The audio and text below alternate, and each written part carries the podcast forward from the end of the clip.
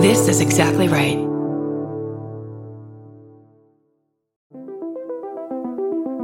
Hi, I'm Erin Welsh. And I'm Erin Allmann Updike, and we're the hosts of This Podcast Will Kill You on Exactly Right. We're back with our seventh season, which is bigger and better than ever. Because guess what? We're now a weekly show. This season, we're tackling everything from long COVID to norovirus, from the supplement industry to IVF, and so, so much more. New episodes drop every single Tuesday. Follow This Podcast Will Kill You wherever you get your podcasts. Hey, when you're going through negative experiences, you got to be careful number one, to try to control your destiny, and number two, thinking that those negative experiences sometimes might be happening for a reason, or there's going to be some positives that will come out of the back end. So you just got to keep forging ahead.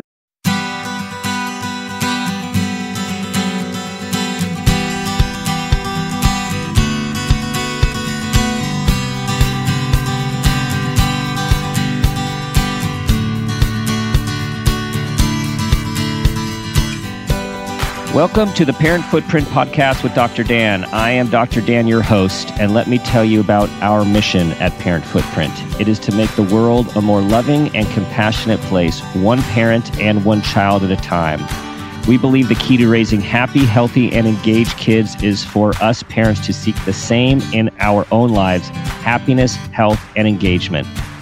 We also believe that awareness I repeat, awareness is the foundation for your vision of successful parenting. And with increased awareness and intention, we can be purposeful about leaving a healthy footprint on our children.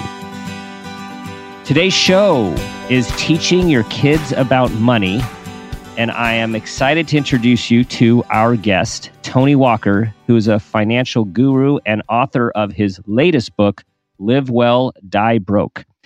Growing up as a lower middle class kid of divorced parents during the 60s, Tony had little knowledge or hope of learning about money and how to best manage it. Yet his unique life experiences with family, people, and money, along his personal pursuit of vast educational opportunities in the field of finance, allowed Tony to shape his thinking on the true purpose of money. As a retirement planning specialist and fiduciary, Tony is the author of six books on retirement and the host and director of the Long Stanley weekly TV show, The Worry Free Retirement. In his 35 year career, Tony has personally met with over 15,000 savers, from which he's concluded this basic truth people just want to use and enjoy their money while they still can without the fear of running out of it. Tony's married to his high school sweetheart they have three kids, two grandchildren, and a 90 pound black Russian terrier named Stella. Tony, thanks for joining us today. Oh, you're more than welcome, uh, Dr. Dan. Been looking forward to this. So tell tell us about your story. How did you come if looking back over all these years, how did you come to be in this place of expertise, of interest and passion about money and helping others save it and grow it? For their retirement? Well, uh, first of all, now, as I hear somebody kind of read my bio, that's always interesting and causes me to reflect. And I would say, since uh, I, I think I understand the purpose of your show, one of the things I would encourage people to think about is life events that occur, especially those events that are seemingly out of your control, will shape uh, your future a lot. And uh, I think sometimes even if those events seem negative, sometimes the positives that come out of that are uh, kind of almost crazy. So if I can kind mm-hmm. of digress a minute and go back, um, yes, I think it's really important to understand my background. So yeah, growing up in Lexington, Kentucky, I was I remember it well. I was ten years old playing up in the treehouse, and my mom said, "Tony, you need to come in. We need to talk." And I thought, well, that's odd. You know, usually that meant I got a spanking or something. What do you mean talk? So I climb out of the treehouse and go inside and already I see her sitting there with my older brother Marty and he's already kind of got some tears in his eyes and you know 10 year old kid I don't know what the heck's going on and so she did the best she could to tell me about her uh, you know her and her my father getting ready to go through a divorce mm-hmm. now Dr. Dan I don't know your age but in 1970 ironically living up the street from me was a young man named Tommy Douglas we became uh, you know chums as they used to call us back then but uh, he uh, was the product of divorced parents. In fact, he lived with his mother and grandmother, which was very peculiar back then. And I always thought it was odd. And then I found myself one of those rare breeds, at least in Kentucky in 1970, all of a sudden I was realizing, wait a minute, my parents are going to split up. Again, the, that's more commonplace now, but again, back then right. in Kentucky anyway, that was really unusual and almost, I didn't realize it might be a stigma then, but you know what I mean? It's just like, Yep. this is really weird. Mm-hmm. Um, so anyway, um, kind of fast forward a couple of years.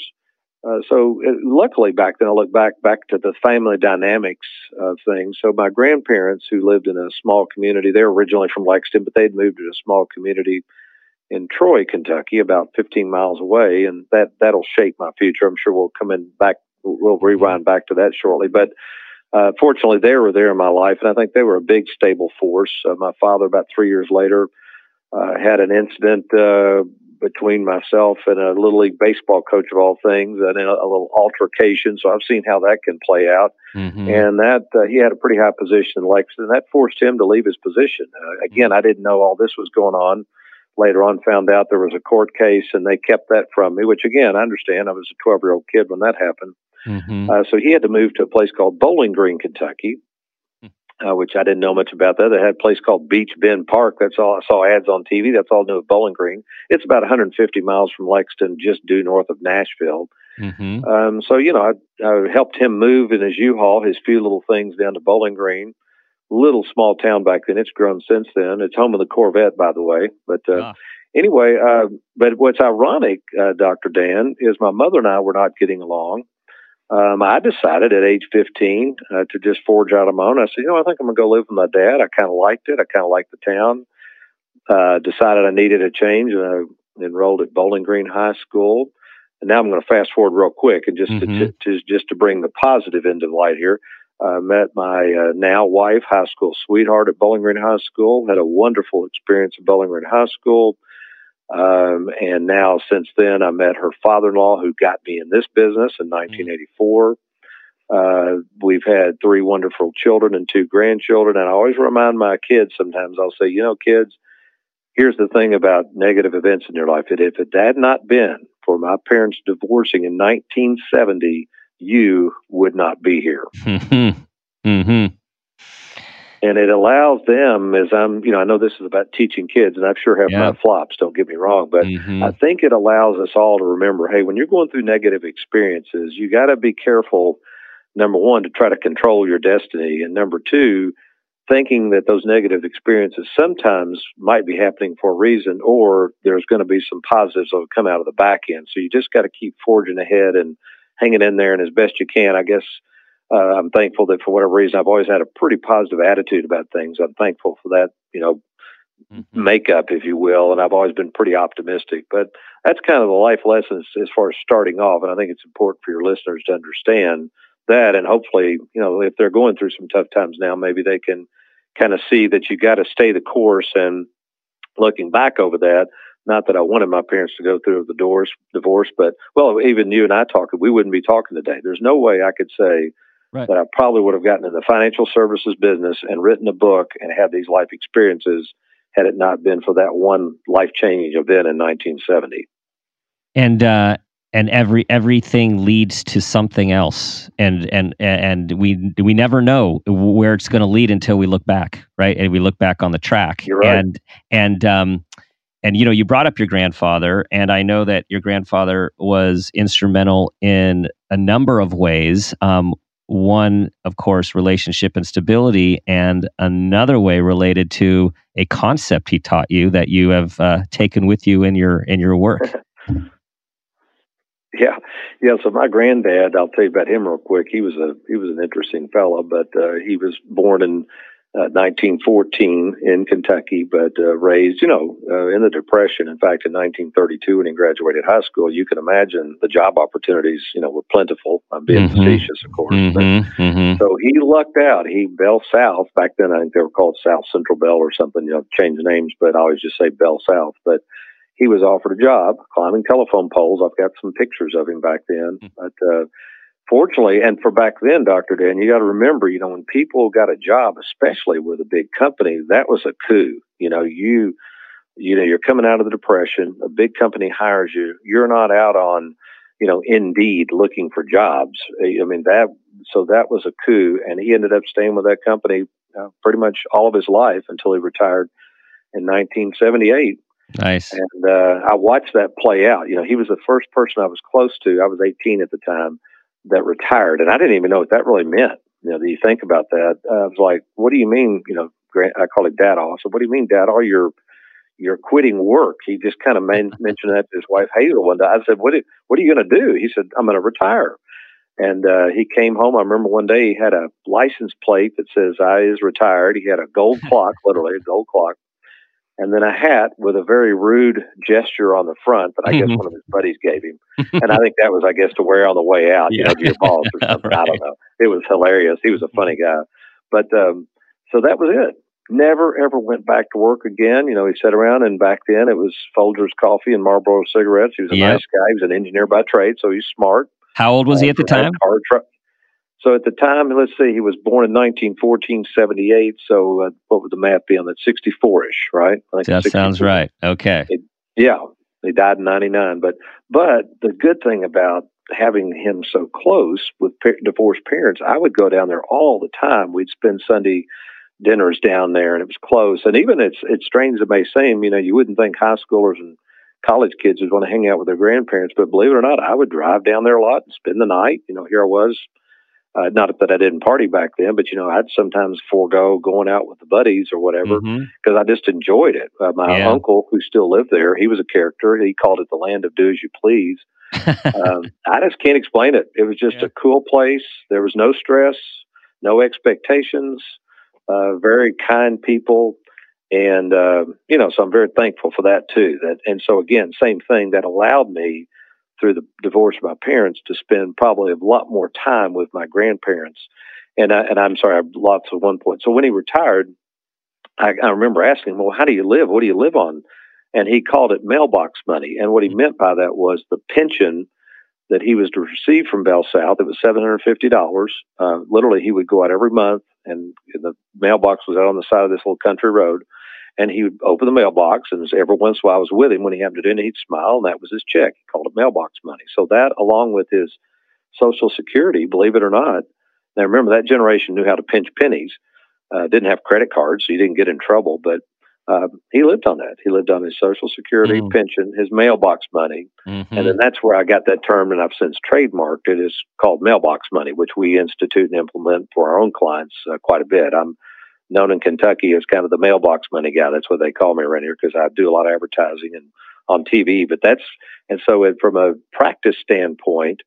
Uh, that theme of mailbox money, the simplicity of that, and under, helping a lot of my clients who are not real sophisticated with money understand that concept of granddad, that's what they'll say sometimes, Dr. Dan. They'll say, I've seen you on TV and I want some of that mailbox money. that's what they'll say. I like, so, well, we, uh, we do. Pretty cool. That is really cool. and, um, that's a great, it's a great story. And I just, before we move on, I just want again, um, just pause and, and, and, and the wisdom that you have, uh, Tony, from your life experience is just for everyone to hear again what Tony is saying about how you know obstacles are often opportunities. And it's and and tony's obviously a resilient guy. And as you talk about tony by a little bit by uh, nature and probably a little bit by uh, your environment and upbringing. And uh, we, we can't see it at the time but when things are seeming to be going in a very bad direction or a difficult circumstance or we get a curveball there's always something that comes out of it. And really it's about how do we endure it and try to get into our use our resources and get into that problem solving mode um, as opposed to kind of just being knocked down for too long. Yeah i agree. Very well yeah. very well said so okay i have all these questions i want to ask you we've got i want to talk about your new book. And um, why don't we start with your book, and then we're going to work our way to you know what should we be telling kids? As as we've talked about, you know the premise of Parent Footprint is you know the way to raise healthy kids is for us to have health ourselves, and we know that one of the greatest stressors. Um, for parents is for many parents is money and security um, particularly in the face of uncertain times that we're all living in so um, the idea of living well and dying broke um, I love the live well part. So tell tell us about t- t- tell us about this. Yeah, so that kind of that that uh, of course I love catchy phrases and I love trying to throw people off balance a little bit and trying I love messaging and all that stuff. But yeah, so the die broke part that always even my buddies are. I had a gentleman I play golf with a lot, and he said, "Hey, I saw your book the other day and read it." And he said, "I'm not sure if I get it." And I thought, well, you missed the point, John. So die broke. If you think about it, Doctor Dan, it's kind of like that old saying, you know, you can't take it with you. So no mm-hmm. matter what you've got or how much you've got, what I'm saying is you die broke. It mm. doesn't matter. Mm. All of the, right. all of life's journey and the money, you don't, you cannot take. So you got to really start with that premise. If you realize, first of all, if you admit the fact that you're going to die, which some people won't admit that. Mm-hmm. Once you get over that and realize I'm not going to be here forever, then you realize, wait a minute, this money, I really cannot take it with me. Now I may try to control it from the grave and set up fancy trust. I used to do a lot of involved estate planning, um, and that may or may not work. You still have to understand that no, you will die broke. That's it. So once you get to the finality of that and realize, hey, you know, then it forces you. Uh, I went through a program called Strategic Coach, and there was a process we went through, and I really enjoyed this. And I put it in the book. And I, your listeners right now I could do this real quick. It's real fun. If you, do you mind about taking no, through this do. exercise please real do. quick? Yep. This is a this is a, a fun exercise. If you First of all, okay, let's say everybody's listening. We'll admit they're going to die. Okay, great. Then the next thing you do is you say, okay, just pick an age real quick. When do you think you're going to die? Okay. I, I know it sounds weird, but just for the fun of it, what date? So for me, for some reason back then, I don't know why, I said 79. Okay. So 79. Then you draw out a timeline. So right now, Dr. Dan, I'm 60. Okay. So if you think of my life experiences over the last 60 years, if in fact I knew I was going to die at age 79, that means I only have 19 years left on planet Earth. Mm-hmm. That's not that long. So that frames my perspective immediately to say, to wait a minute, I want to, let's focus on money. I want to enjoy this money before it's too late. But you know what? Yeah, because I grew up lower middle class and came up the hard way and had to scrimp and save, I don't really care about that. I'm going to now start giving some of my money to my adult children, which we have. We recently helped them buy a nice house, allowed my daughter to stay home with our new grandkids. And even my daughter's got some guilt feelings about this. I said, Lacey, you don't need to feel guilty at all. You know, as long as you're responsible and you're raising these kids, and we believe that it'd be nice for you to stay home, and we're going to help you with this house. And also, we built an apartment in there for me and my wife Susan when we visited nice. Kentucky. Nice. It's awesome. It is so awesome. And my wife at first said, "Tony, you're going to give them that kind of money?" I filed a gift tax return. A lot of people think you can only give fifteen thousand a year. That's incorrect.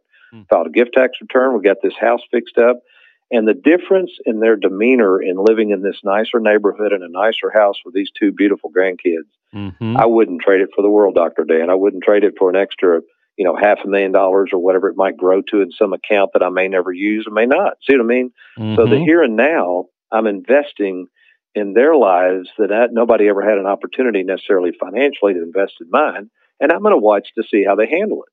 So mm-hmm. for those listeners out there that are boatloads of money sitting around and you're doing all this fancy estate planning, you got to remember you will die broke and they may or may not handle that money the way you think they will. So why don't you test them a little bit? Give them some now. They probably need it more now versus later and see how they're going to do. And that's, that's the role we're taking. And it's an enjoyable process.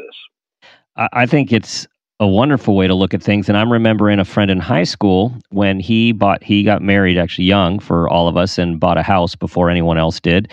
And I remember him saying, you know, I was, we were saying like, oh, where are you getting this money? He's like, well, my, my dad's help, my dad's helping. And he said, he basically said he wants to uh, see us enjoy the money rather than leave it to us when, when he's gone and he can't see us enjoy it. Mm, yeah, I agree with that. 100%. Yeah. So so so how then? I mean, uh, my I was think, thinking about our our talk today. I was thinking about just how I and my wife and I and how we've talked about money or thought about talking about money with our kids, and it's always this this continuum. It seems of be talk about money, really you know really emphasize what money's about, what things cost, and at the same times of not on the other side, not overly burdening kids with too much thinking about money and what things cost and your own um, your own financial status and such. Like, how do you how what do you recommend?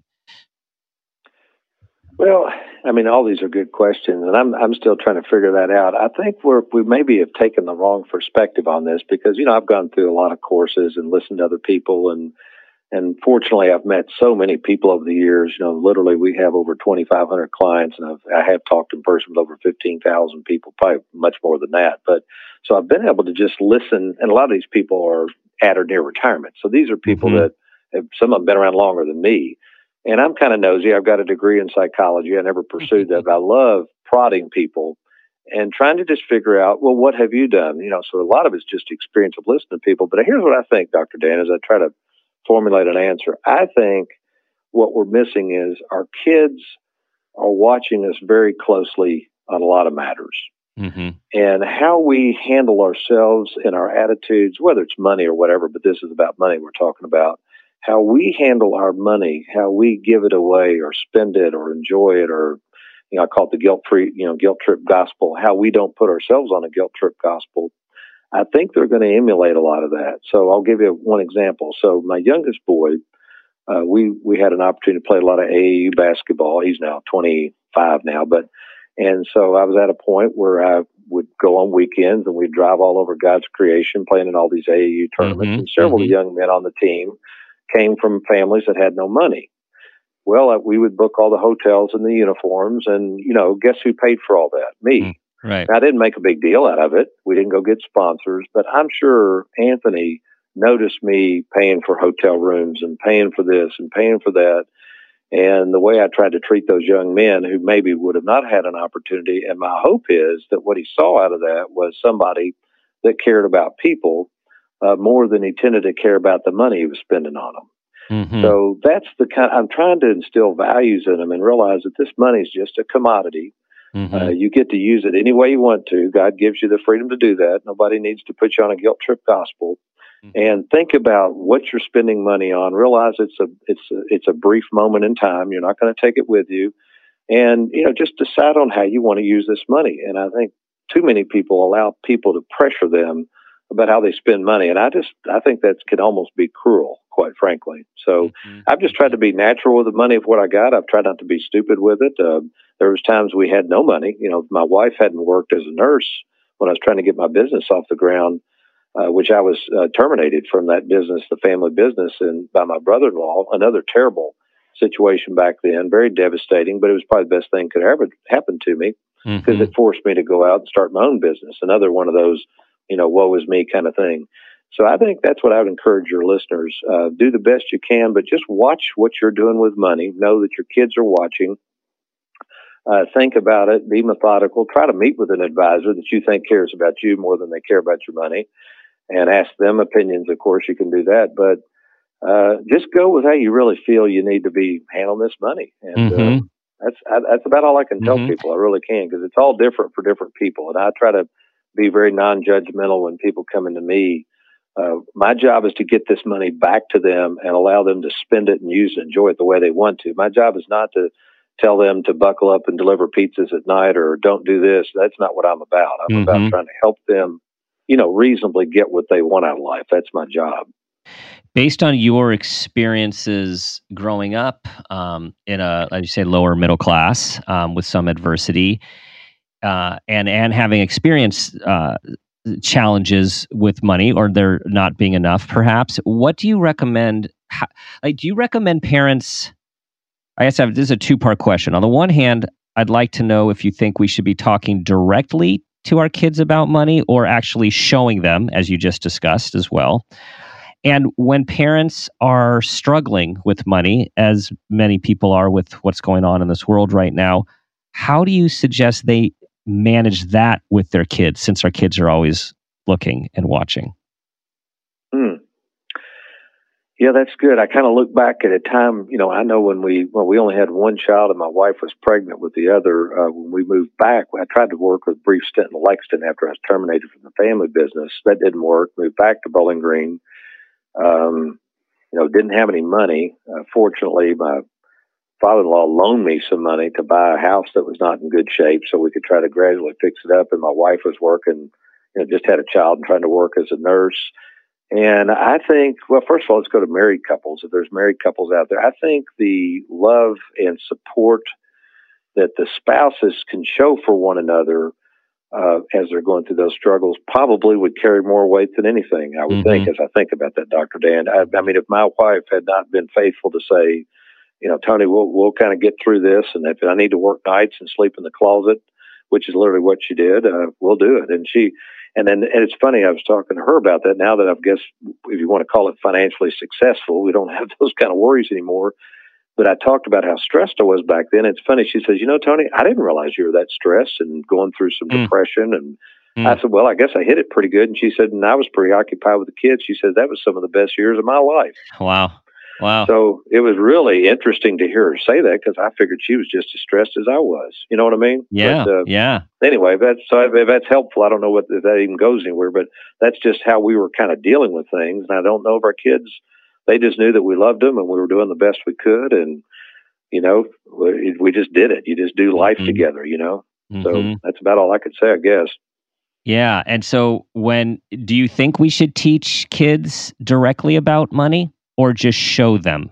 Uh, that's what I mean because I, I getting think, a lot of the showing, and I, I totally agree with that. I'm wondering about should, uh, yeah, yeah, yeah, because uh, yeah, because if I had to say that I've taught them well about money, I'd say I probably have not done a good job of that.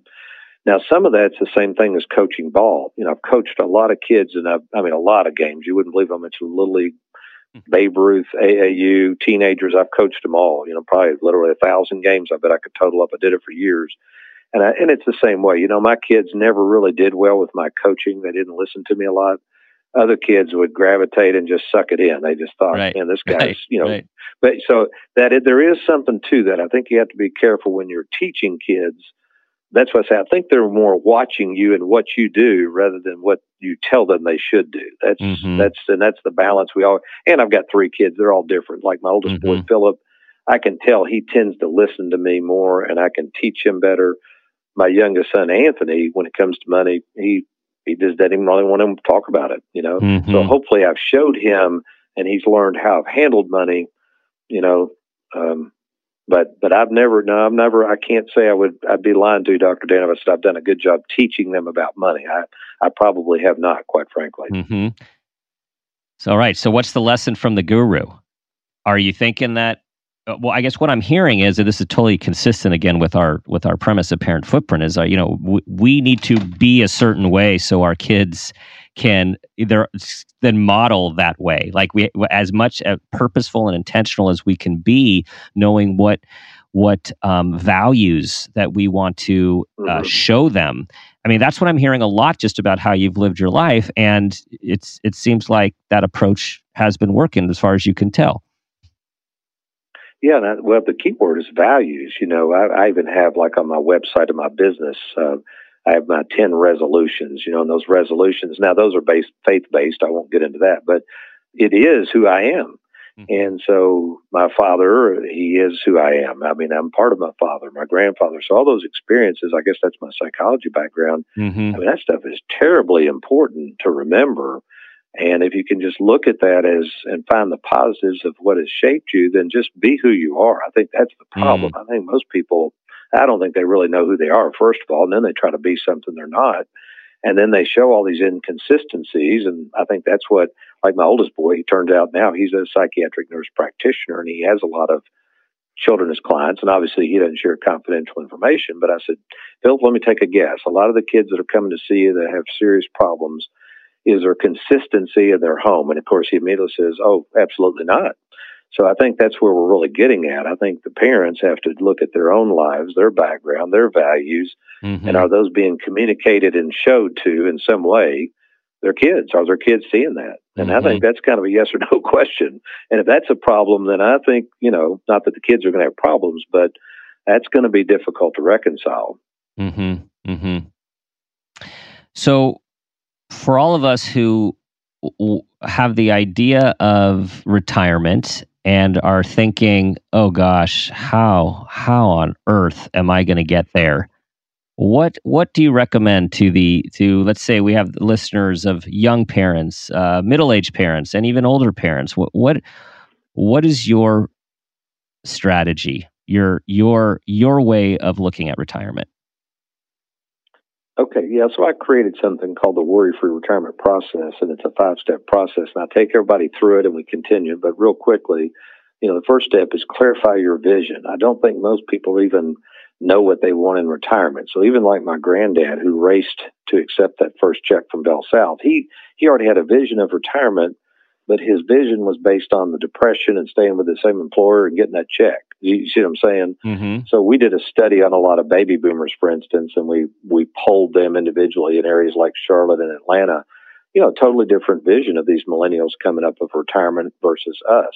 You know, so a lot of my clients who are now retiring, I always want to ask them, well, what do you want to do in retirement? Why are you retiring? What's your vision for retirement? So once we decide what that is and I understand that, then we move to the next step, which is just basically we assess their situation. So if somebody says, well, yeah, I want to retire and I want to get a home in Florida, and well, then the financial part has to come in. And I have to assess whether that's even a realistic goal. And if mm-hmm. it's not, I got to tell them. Or if it is, here's how we're going to do it. The third is you've got to have some sort of written game plan and that's what we help people with. We have proprietary software created because I realized I needed something that could visually help them see this money and where it would be used and spent and at what time and how many taxes, etc. And then finally, you have to implement the game plan. Um, that's somebody's got to you got to have the game plan first before you can implement right, it. And that's my right. concern. I think a lot of people have these 401ks and they just slap it over in an IRA and there's no game plan. They're drawing money out or they're scared they're going to run out and they're running around in fear or they're spending too much. So you got to have the game plan. Somebody's got to help you implement it. And then finally, with any type of process, you have to monitor it and then reshape it as things go. So one thing I'll, I'll leave you with this. So this is hopefully this is an uplifting comment I'm going to make. First of all, you got to remember the financial world that's giving you the advice has a conflict of interest going in because what they're going to tell you is, Dr. Dan, you're going to need more and more money. So there's a lot of fear built into this planning nowadays because mm-hmm. people worry about nursing homes and they're living longer and all that's true. But what I've found is we go through phases in life and actually what I call the second half of life, most people that I see, my clients, now this is what I see, this is real life stuff. They start spending less and less money as they get older, so they won't need as much. So it's back to that enjoying money while you still can. So we go back to that original timeline Mm-hmm. And let's assume I knew I was going to die at 79. That's only 19 years. And let's assume I know that I'll spend less money as I get older. Why in the world wouldn't I want to spend some of that money now while I still can? What mm-hmm. good is it going to do me to have all this money and I'm 79, you know, laying in a bed drooling or whatever's going on? So I'm going to take a realistic look at the phase of life you're in. A good retirement planner that really understands those phases and understands the real world is hopefully going to say, you know what, Mr. Jones, you probably don't need as much as you've been taught in mm. retirement. Mm. So hopefully that's uplifting, y- not demoralizing. Yeah, yeah, absolutely. Ben, there is so much fear uh, built into so much of what we're uh, living in these days, and uh, and yes, and we know that um, you have to really be mindful of who's advising you and what their motives are, and uh, so it sounds like you take a very um, realistic, uh, person centered approach to what is it that y- you want and how can I help you get there? And how can I, and I have to tell you if it's not really realistic and where you might have to adjust some of your expectations. Correct.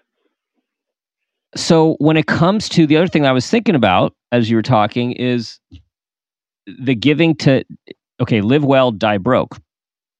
How, what do you recommend or how do you think about leaving for your kids and grandkids versus spending while you're alive as well as giving some away as you mentioned while you're alive like how do you look at that whole how much is yours and how much should you leave so that's a real good question so what i've done and in my book i talk about this but i have a three bucket philosophy so in my mind i always have money that's very liquid liquidity in our business means i can get at it at any time with very little risk the best example of that would be in its simplest form a checking account, right? Mm-hmm. It's just liquid. You could write a check today. Okay, I like money there.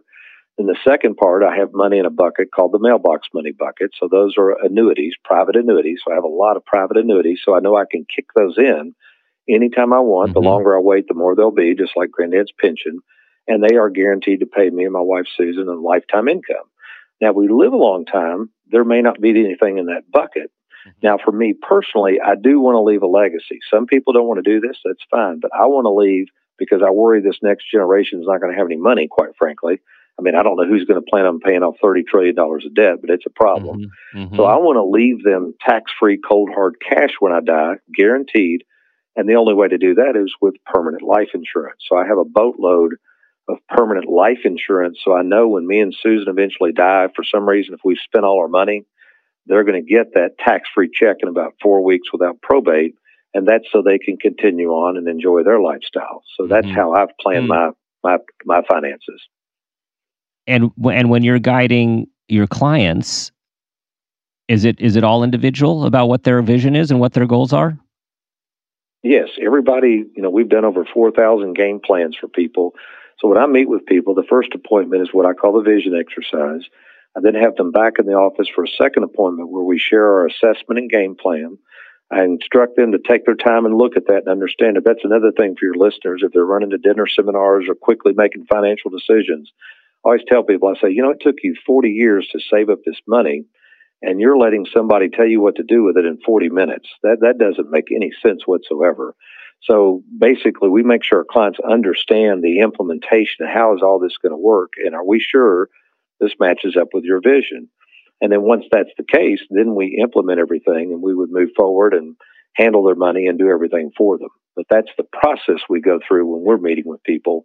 And I would encourage people to be very careful of quickly making decisions because, uh, you know, like I said, sometimes there's no do overs with this. You can make some pretty bad decisions, and then you get into later years, and it's sometimes hard to to, to uh, change those decisions or make adjustments. Quite frankly, so you have to be very careful on the front end when you retire. What age should someone seek the services of someone like yourself?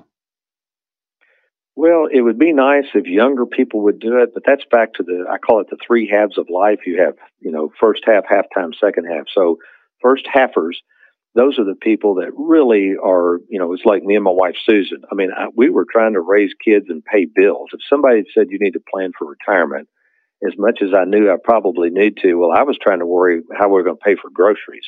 Right. So it's not that they shouldn't plan for it, but that's where parents and grandparents can help. So, for instance, little Johnny, let's say little Johnny's 30 and doesn't make enough money to make ends meet. He's barely making it, but he's working. What uh, grandma could do or dad could do is gift. Let's use this as an example. We make little Johnny set up a Roth IRA. Granddad gifts to little Johnny $6,000. That's how much little Johnny can put in a Roth IRA every year because granddad doesn't need that much money anyway. Gets it out of his estate so the nursing homes or whoever won't come after it.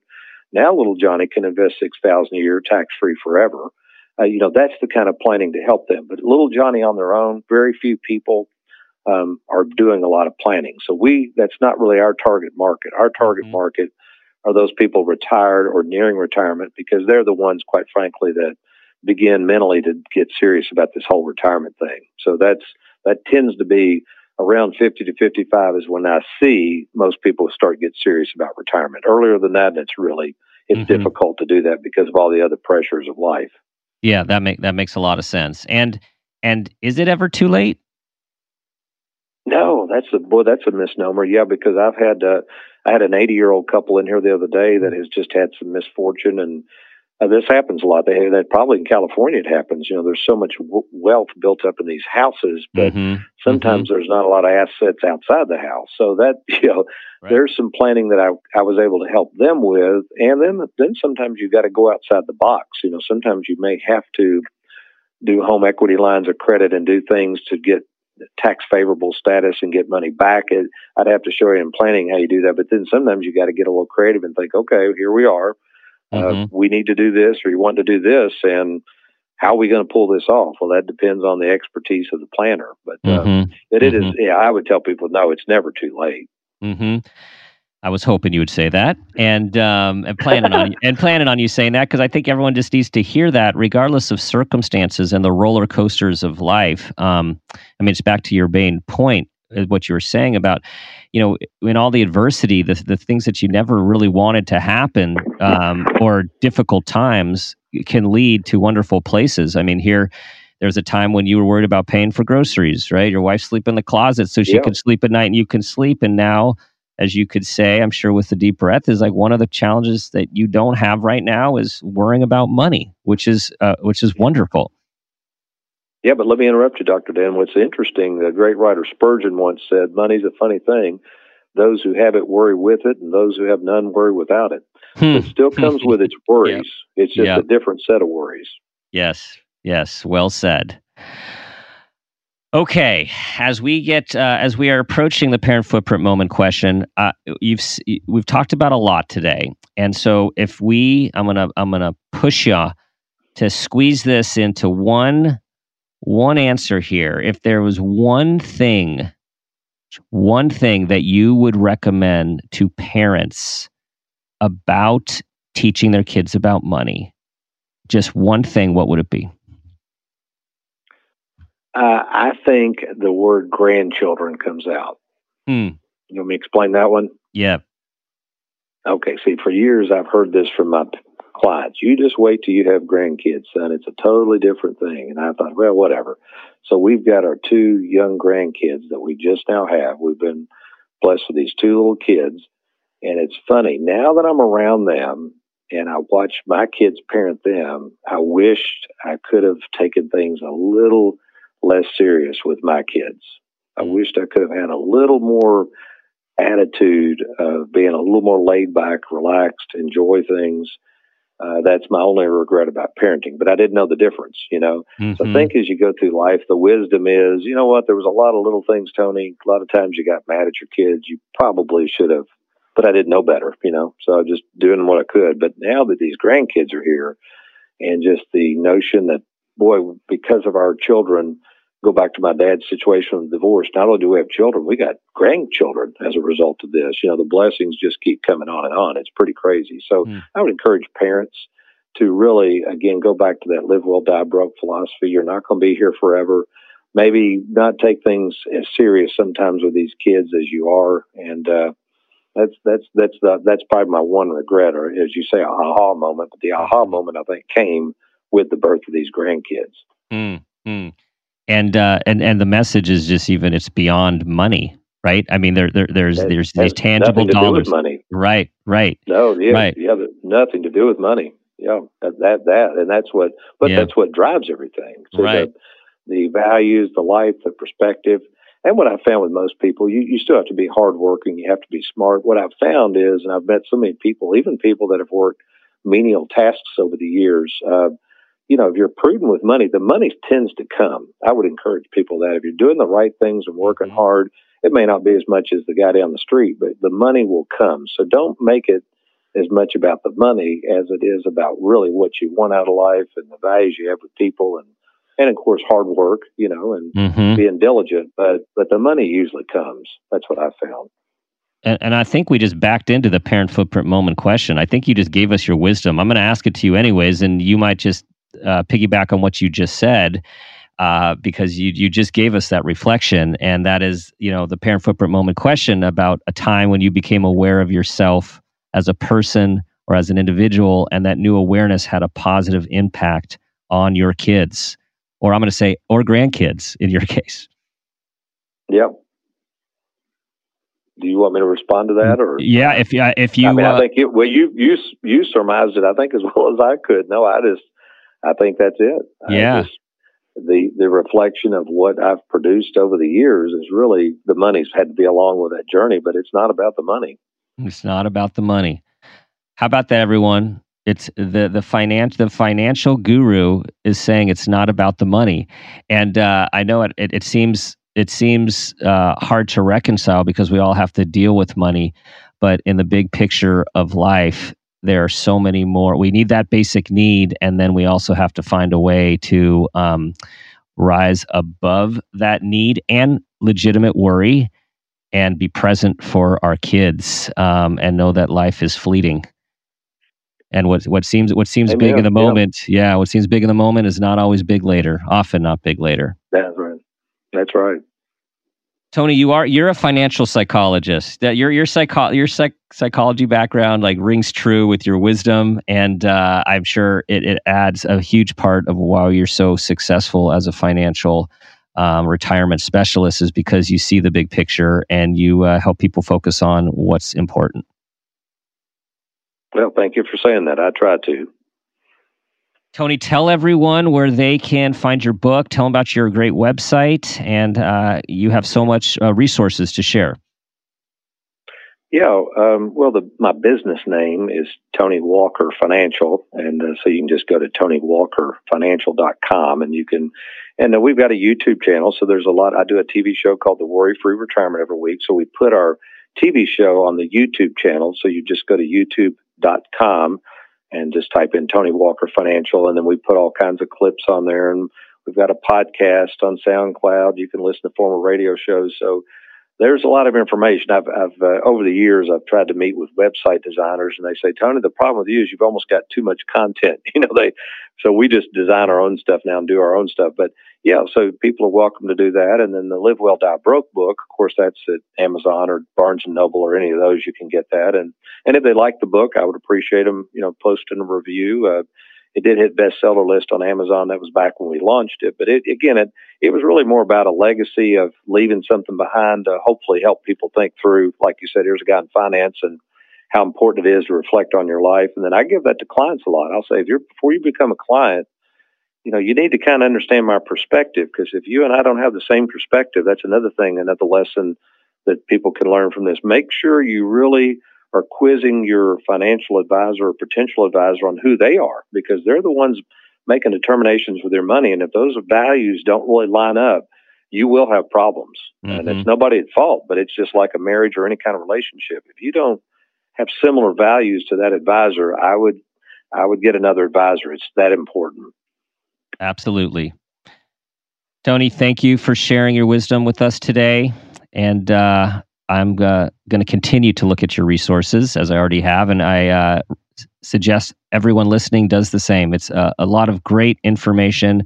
Um, and of course, you now know the person who's giving it, someone who's telling us to focus on what really matters uh, with our kids and our grandkids and what's really important in life and try not to make it all about the money. Thank you, Tony. Thank you, Dr. Dan. It's been a pleasure. You have a good day. You too. And that's it, everyone. That concludes our show. You know the drill. Be the person you want your child to become. As Tony says, they are always watching. It's what we do that matters. It's the values that we instill through our behavior, our actions. Check us out, www.parentfootprint.com. Subscribe to the show, tell others about it. And as always, ask yourself the guiding question what footprint do you want to leave?